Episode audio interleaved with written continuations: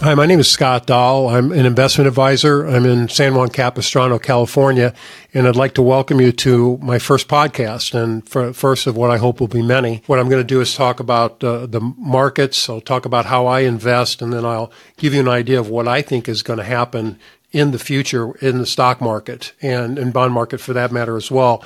And so this this will build on itself. Uh, the description of how you make investment decisions, how you read price, which is very important because if you that's the only thing you can really invest in is the price of an asset or the price of a stock. I'm going to use the term stock and I'll use the term equities. We'll focus on stocks. What I'm going to talk about could easily easily lend itself and does lend itself to other types of financial markets. So I'll do uh, uh, a few of these, uh, two or three of these that will get us to the point of where I can give you an idea of what I think is going to happen, and then eventually will I'll talk, bring in some outside guests and have do some fun in other areas that I have uh, interest in. So with all that said, I'm going to get into what I do, what I do for my clients, and how I make investment decisions. So I have my own registered investment advisory. The name is Doll Capital Advisors Incorporated, and that's D O L L, and then capital C A P I T A L advisors with an O. I've had my own company since 1996, but I've been, been, been in the industry for a much longer time. I actually got securities license back in 1983, so I've been securities licensed for a little over 40 years. And what I do is I help people invest their money and with the objective of helping them meet their goals. Let's talk a little bit about my background. I started following prices of assets back in right around 1976. I was a, I grew up in a small town in northern Indiana. I was a basketball player. I also played collegiate basketball uh, eventually, and um, I in the summertime when I wasn't playing basketball or I wasn't working, what I would do is I would go over to a commodity futures office, which was about 30 minutes from where I lived, and I could watch the prices of the commodities: gold, silver, pork bellies, soybeans. I uh, I could watch it trade on what was called a clacker board. It was a large black rectangular board, and the prices would move as the trades happened.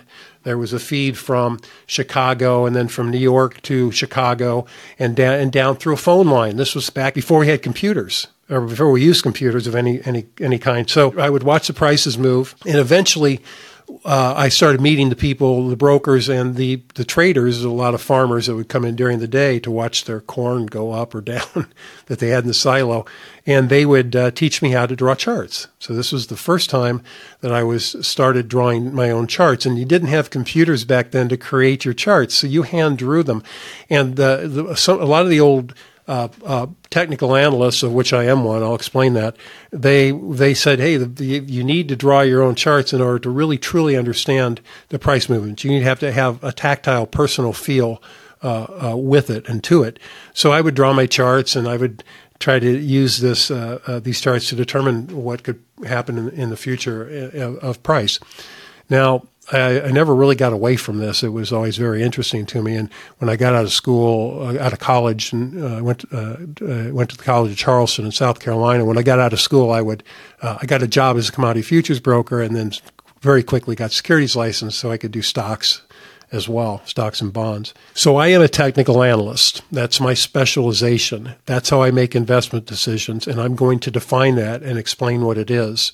I am a chartered market technician. It's offered by the Chartered Market Technician Association in New York, and the acronym is CMT. I was the 291st person to achieve this designation back in 2001, and it was a very intense uh, self-study process over a three-year period. And it was it was relatively easy for me because I, I liked it. I really enjoyed learning this. Uh, so I was uh, 291st person to achieve it. There's currently, I would estimate, somewhere between four to five thousand chartered market technicians, CMTs, uh, globally. So it's the premier accreditation. It's the highest uh, achievement. You know, not only do you have to uh, pass these these these rigorous testing levels over a three year period, uh, you also have to have a peer review. I had to uh, have I had to present my work to uh, people in in the uh, association. They had to recommend me. I also had to have some uh, tenure in, in the business. So it was really a, a very uh, very rigorous, but a very very rewarding process. So this furthered my education in technical analysis when it comes to anal- analyzing the markets. And it was nice because it was a it was a structured set curriculum by these people who had been in it for years, and you know some of them unfortunately are not around. I mean, it was a while back, but but it was so nice to have that structure. I was just, it was it was I felt so fortunate to, to find that. That's what I do, and that's my that's my expertise is reading charts, reading price movement, and I'm going to explain it. So let's talk about my business and my clientele. So I, I have a very select clientele. I don't just work with anybody. And there's reasons for that. Number one is we have to like each other, and it's got to be a nice person that I'm, that I'm working with, uh, which would, makes the job a pleasure. Also, we have to have similar philosophical values when it comes to money.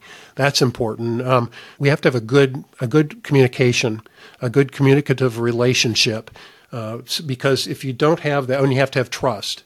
If you don't have those two things, it impedes the progress and the performance and what I can actually do for the client. So what I do when I meet a prospective client is we sit down and first we have a discussion and we, we get a feel for each other and see if, if there's good potential for a fit. If there is, then what I'll do is I'll review the assets and eventually I will either uh, realign their existing portfolio to hopefully meet their goals, or I will design an, uh, a new portfolio, again, structured to meet the client's intermediate, short, intermediate, and long term goals.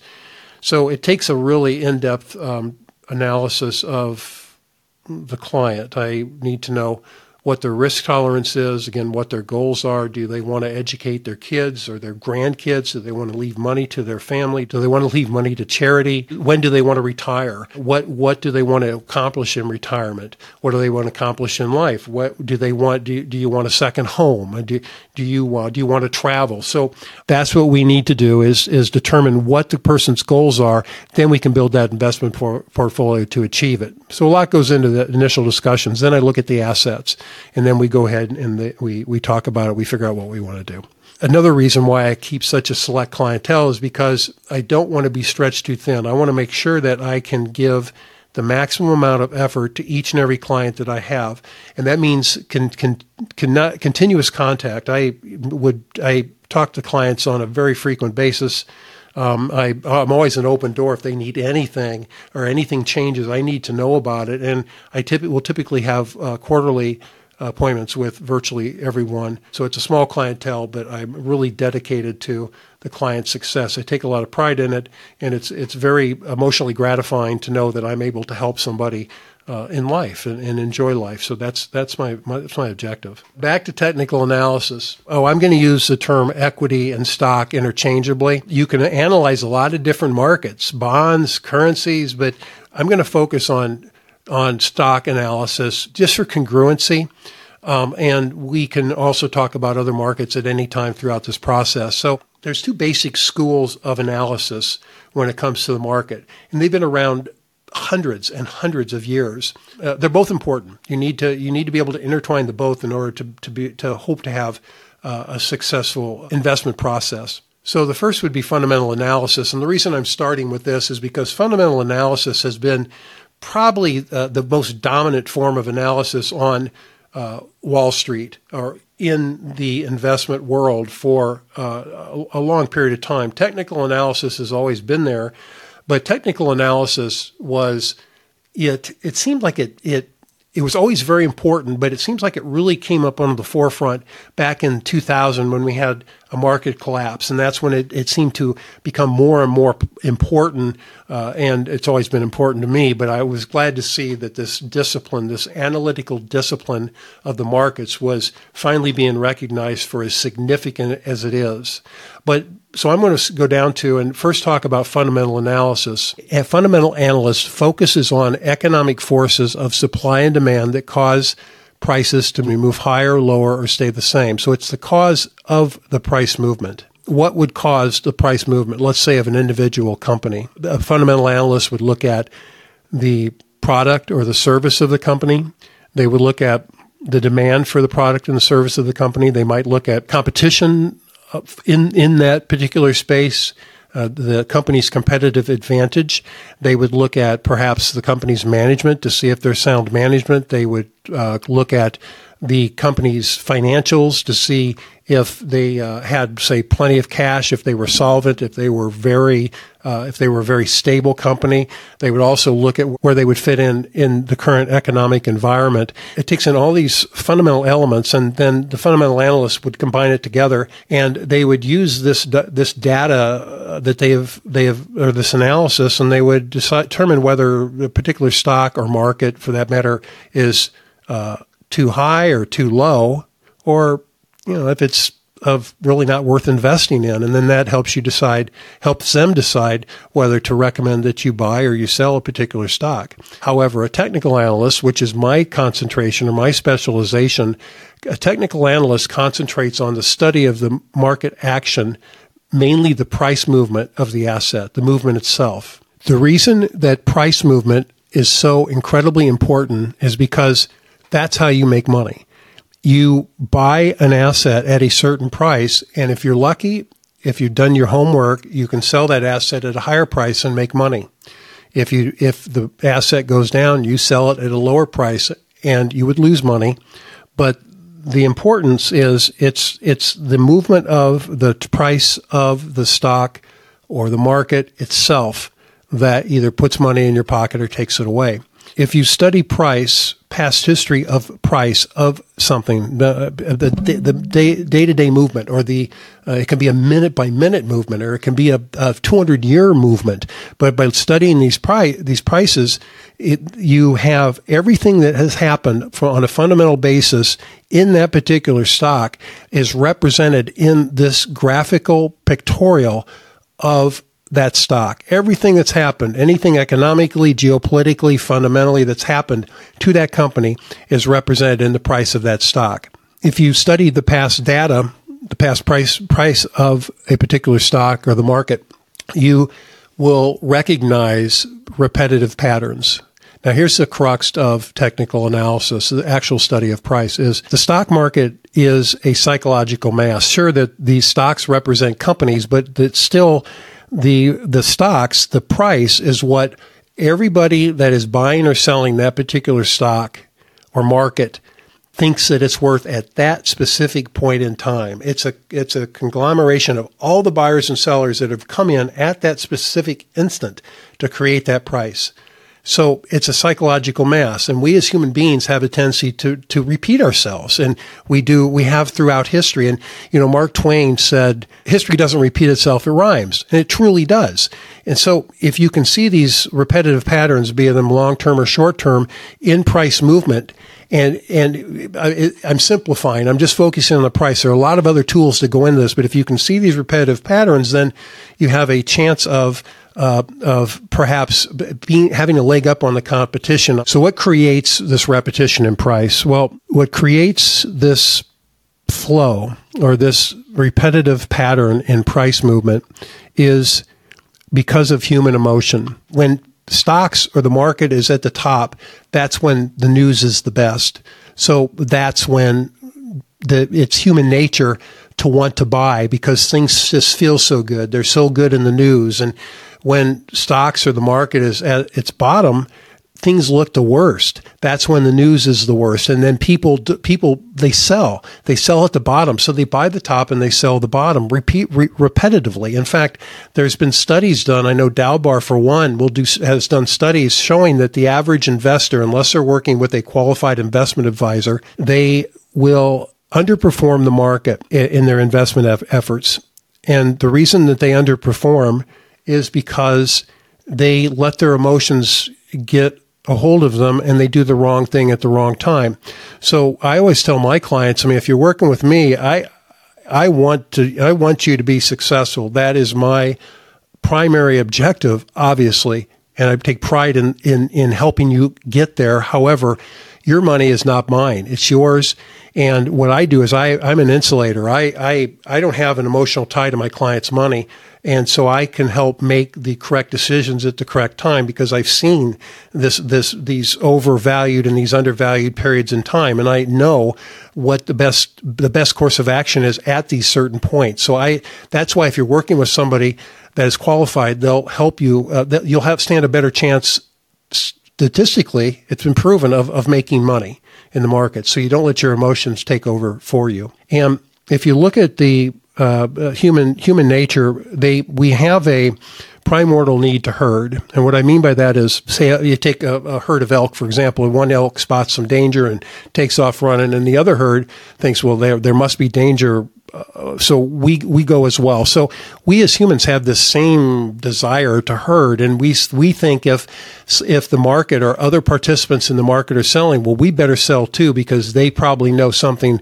that we don't, and we want to we want to make sure we avoid the risk. And and and that's the same on the upside. I mean, if the market starts to go up and this greed takes over, and and we we don't want to miss out. We want to make money if if our neighbors making money, so we pile in and and and uh, uh, if the markets are moving higher, if they're if they're if they're making new highs or they're going higher, I'm not saying that's a bad thing or a bad time to invest, but you know you really want to buy uh, when nobody else wants it. You want to you know that that help, helps your investment success significantly. So not only do we we have a tendency to herd, but we have a tendency to uh, at the top of markets. It's the fear of missing out. It's great news. Uh, you want to buy, and then at the bottom, you just have this overriding urge to sell because of this negative pall that's all over the news, and that that uh, that that's uh, a sure way to uh, underperform. I'm going to give you an analogy of. Uh, how people have a tendency to invest. And the stock market is the only place that you can go where um, if things go on sale, people don't buy.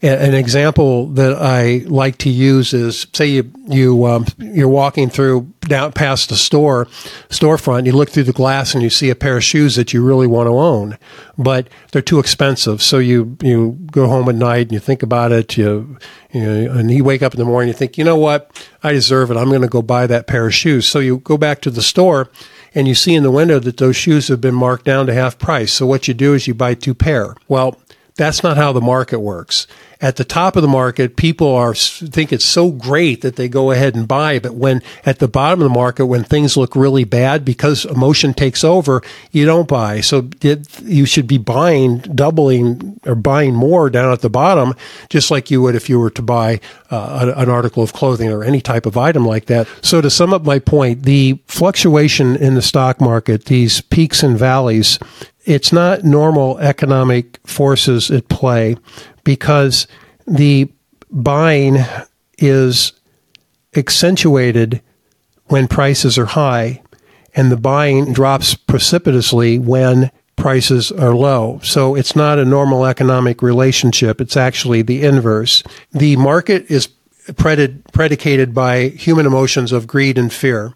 It's fear at the top, and the reason the the tops are so sharp is is there's a big big bunch of greed that goes in, and then at the top of the market, when it breaks, it starts to sell off. Selling sort of perpetuates because people are scared, and fear is a stronger emotion than greed. So tops are created very quickly and very sharp. But at the bottom, it's greed, but greed takes a while to take hold because the news is so incredibly bad. So that's why bottoms are kind of bounce along for a while and then they start going up again is because you you have to get that that you have to you have to stir or ignite that greed emotion in in the market participants so in order to get it going again. And we see this over and over and over. These are repetitive cycles. So a pure technical analyst is not really concerned with what's making the price move. They're concerned with the movement of the price and by analyzing the movement of the price. And uh, uh, another quote I'll, I'll, throw you is um, uh, Goethe said, I'd, I'd prefer to err on the side of the minority because the minority is usually correct. So what I take that to, to mean is the majority of, of the market participants or investors are usually doing the wrong thing at the wrong time because they've, they've been gripped by emotion what I'm going to do is I'm again going to focus on price. There's a lot more that goes into technical analysis. However, price is the way that you either make or lose money by buying or selling the price of an asset. So we're going to start we're going to start at the basics and look at that. So what you see up there is you see a chart of the Dow Jones Industrial Average. It's 30 stocks, and it was created by Charles Dow back in the late 1800s. And he, what he did is he put 30 stocks together. Most of it, a lot of it were, were railroads at the time.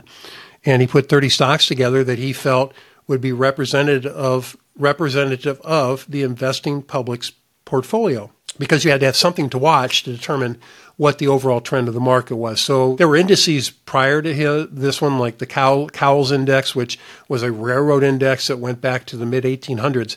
But Dow formalized it, and and um, and this is what he created. And now the the 30 stocks in there they've changed over time. It's no longer a railroad dominated stock average, but it's it's 30 stocks that the, the still the, even though Charles Dow is long de- deceased, they, that they that Dow Jones still feels is representative of the average investor's uh, portfolio. So what you're looking at is you're looking at a daily chart of the Dow Jones Industrials. The right axis is price. Here's 25,500, 20, excuse me, 28,500, 36,500. So that's the price of the index. Now along the bottom, is the date. Now, I didn't. I just picked this just because I thought it was a good example for no specific reason other than that. But you can see that you have August. This is 2022. You have August, September, October. You see 2022, and then you have 2023. Pretty much close to where we are right now. It's a couple days old, but but that that's where this where this price where this data comes from. This spe- specific point in time. Now you can do charts for a day, you can do charts for a week, you can do charts for a month, you can do charts for years. You have all different time frames available, but what I'm showing you right now is a daily chart. This is a daily chart of the Dow Jones Industrial Average. So, for example, this yellow, excuse me, this green line right here, that represents one day of activity. That's a uh, one specific day in August of 2022. This is color coded. I like to use color coded. A green is an up day and a red is a down day. What this is is this a, is an uptrend in the Dow Jones Industrial Average. That's what you're looking at over a period of about 13 months. And so it would be considered an uptrend or it could be considered a bull trend. And what what determines what makes this a bull trend? Well, it's simply um, higher higher lows followed by higher highs. Here's what I mean by that. So you have a high, you have a low, you have a higher high, you have a low, you have a higher high, and you have a low. I can draw a trend line. When I draw when when you have an up move, uh, you draw the trend line on the, across the bottom because it's going up. So I have this trend line from here up through here. And what would change this bull market? What would change this bull move would be if it were to break this trend line and then start putting in a process of lower lows followed by lower highs. This is also a chart of the Dow Jones Industrial Average, and this is a little bit of a different time frame uh, for no reason other than it, it, it, for explanatory purposes. And this has got a little bit of twist at the end that I'm going to explain to you. So you can see this is January of 2022, and this is uh, January of 2023. So we have oh I don't know about 13 or 14 months of data here. And this is a downtrend or a bear phase. So, how does this differ from what we just looked at? Well, you've got a high, you've got a lower low, you've got a lower high, you've got a lower low, you've got eh, it's you've got kind of a high, high, lower. You don't have a lower high, but there's not a whole lot of activity up here. So I would say that's a that's a lower high. Uh, I just want to pause and say that, that the thing about technical analysis and why it's it's it's art, it's science, but it's art. So you two people could look at a same chart that are experienced and see entirely different things. That's what makes up. That's what helps make the market. Um, so let's let's get back to it. Uh, high and followed by a lower low, and then another lower high and an even lower low. This is a downtrend. So we had an uptrend. Now we have a downtrend and I can draw a trend line across these points, and that gives me my downtrend. So how, when is this no longer a downtrend? Well, it's no longer a downtrend when it breaks through this trend line and makes a higher high. This look this is a higher high followed by higher low. Uh oh, lower high, here we go again. So that's part of the art is just determining whether it's time to get in for a new move higher or whether it, this might fail, which it did in this particular example, and will resume in this downtrend. So that's a challenging part of of technical analysis. So we had uptrend, we had downtrend. Now I'm going to show you the third and only possible uh, trend left. So this is a sideways trend, and this is a little bit different from the first two charts that I had shown you. The difference in this chart, and again, for no particular reason other than for explanatory purposes, I thought it was a good visual representation. Uh, so each one of those bars, rather, is not a day anymore, they're a month. So we have a lot more data here. You can see we have a significantly higher spread in price and we have a lot of years. So these are these are not just months; they're years. Why did I select this? Because it's such a nice example of a sideways trend. So a tre- uh, base, not a bull, not a bear. It's going sideways. So you've got three trends. You've got the uptrend, you've got the downtrend. We all like the uptrend, most of us. And then you've got the sideways trend. So a sideways trend is it doesn't have one line to identify the trend. It has two. It has one on the top and one on the bottom, and you can see you've got a, you've got a, a peak here, down, a peak here, down, a peak here, down. Uh, here it made a new low, but but then it comes back up, so it keeps hitting these peaks. And i am going to explain in the in the next next episode what what these peaks are and how do you how do you how do you define these peaks and how do you use these peaks to in your favor to to uh, make money in the market. And so this is a sideways trend. Went on for years, and uh, that so those are those are our three trends. And um, that's what I wanted to show you today. So if there's any questions, you're more than free uh, to call me or contact me. My phone number is 949 497 6366. Again, 949 497 6366 uh, Doll Capital Advisors, D O L L, Capital C A P I T A L, Advisors with an O. You can Google Scott Doll Investments, Scott Doll, San Juan Capistrano.